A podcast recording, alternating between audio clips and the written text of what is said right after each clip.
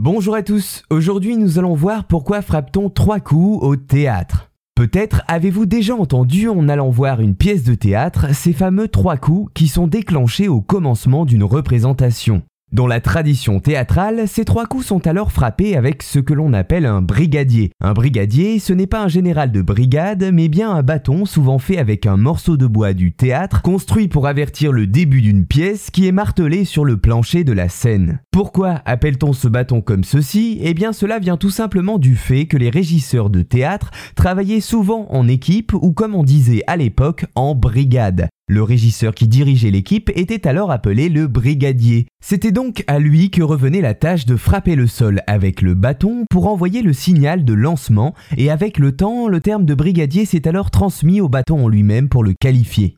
Maintenant que l'on en sait un peu plus sur l'objet en lui-même, concentrons-nous sur son action. Pourquoi tape-t-on trois coups avant chaque représentation? Eh bien, il existe plusieurs hypothèses qui expliquent cette tradition. La première viendrait du Moyen Âge, période historique durant laquelle le métier de comédien était alors assez mal vu par l'Église. Nous avions d'ailleurs abordé ce thème dans notre épisode sur la mort de Molière. Les trois coups donnés au début des représentations de l'époque étaient alors utilisés pour conjurer les sanctions de l'Église en étant de ce fait dédiés au nom du Père, au nom du Fils et au nom du Saint-Esprit.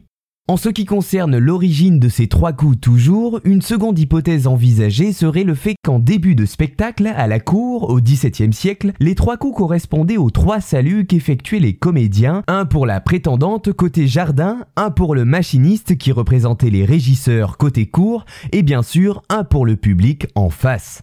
Enfin, une dernière réponse ferait remonter la tradition à l'époque de la troupe de Molière, qui saluait avec trois coups l'arrivée du roi, de la reine et du dauphin dans le théâtre. Quelle que soit l'hypothèse qui se révèle être la véritable réponse, on peut ainsi retenir le fait que les trois coups avaient à l'époque une portée symbolique très forte qui permettait de protéger les comédiens et également dans une logique plus concrète d'avertir de manière claire les spectateurs que la pièce allait commencer. De nos jours, cette tradition a tendance à se perdre un peu dans nos salles de théâtre, mais ces trois coups restent une des images clés du spectacle vivant dans l'imaginaire collectif, souvent associé au lever de rideau. Voilà, j'espère vous avoir appris quelques éléments sur les origines de ces trois coups frappés au théâtre par le brigadier avant le début d'une représentation.